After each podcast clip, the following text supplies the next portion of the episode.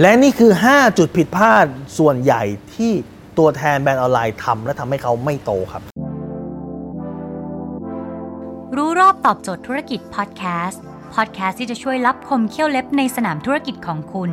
โดยโค้ชแบงค์สุภกิจคุลชาติวิจิต เจ้าของหนังสือขายดีอันดับหนึ่งรู้แค่นี้ขายดีทุกอย่าง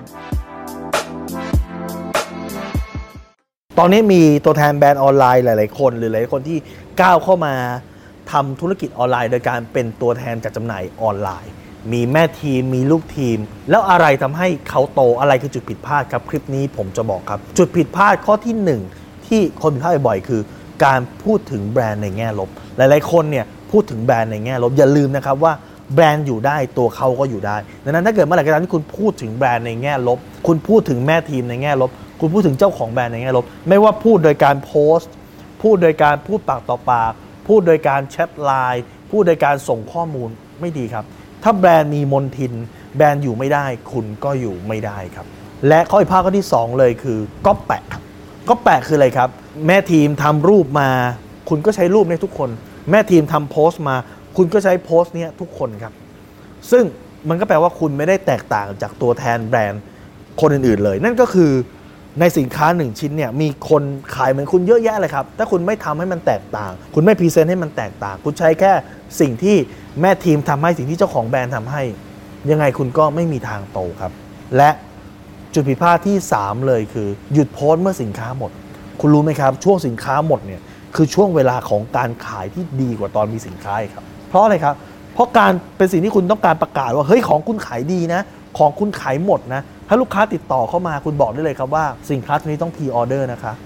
ของขายดีลูกค้ารู้เลยครับว่าของขายดีแปลว่ามีความนิยมสูงมันต้องเป็นของดีแน่นอนครับ และข้อผิดพลาดข้อทีสี่4 เลยคือ การที่ตอบไม่ตรงคำถามครับ หรือว่าเงียบไม่ตอบครับ บางครั้งเนี่ยลูกค้าทักมาคุณตอบไม่ตรง บางครั้งลูกค้าทักมาอย่างนี้บังเอิญไม่ตรงกับ patternควรจะไปก๊อปปี้สิ่งที่เจ้าของแบรนด์หรือว่าที่แม่ทีมโพสเนี่ยก๊อปแปะก๊อปแปะก๊อปแปะไปเลย ซึ่งผิดพลาดครับ เพราะว่าลูกค้าเนี่ยไม่ได้ถามในจุดนั้นต่อให้คุณก๊อปแปะไปยังไงก็ไม่มีประโยชน์ครับ และข้อที่ 5 ซึ่งเป็นจุดผิดพลาดเลยคือ คุณไม่ follow up ลูกค้า ซึ่งจุดเนี้ยคุณทิ้งยอดขายไปมหาศาลมีลูกค้าจำนวนน้อยมากนะครับ ที่คุณสามารถปิดการขายได้ตั้งแต่การคุยในครั้งแรก ลูกค้าโดยส่วนใหญ่กว่า 80%คุณต้องปิดการขายได้หลังจากที่คุยไปหลาย ๆ ครั้งแล้วครับนะถ้าคุณขาดการ follow up ลูกค้านี่คือการ follow up ก่อนการซื้อนะ ยังไม่นับการ follow up หลังการซื้อนะครับ ถ้าสินค้าคุณเนี่ยจะเป็นต้องใช้ต่อเนื่องผมก็แนะนำให้คุณ follow up หลังการซื้อโทรไปถามสิครับ ว่าเขาใช้แล้วเป็นยังไงบ้างไลน์ไปถามสิครับ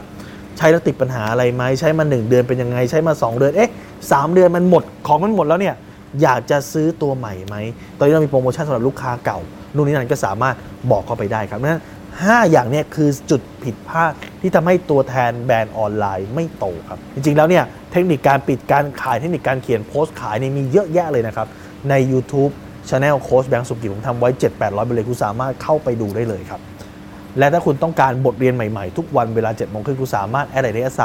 แบงก์สุภกิจครับ เพราะทุกครั้งที่เราโพสต์คลิปใหม่ที่เพจรู้รอบตอบโจทย์ธุรกิจ เราจะส่งไลน์เตือนไปหาคุณครับ แล้วคุณจะไม่พลาดทุกบทเรียนในตอนเช้าครับ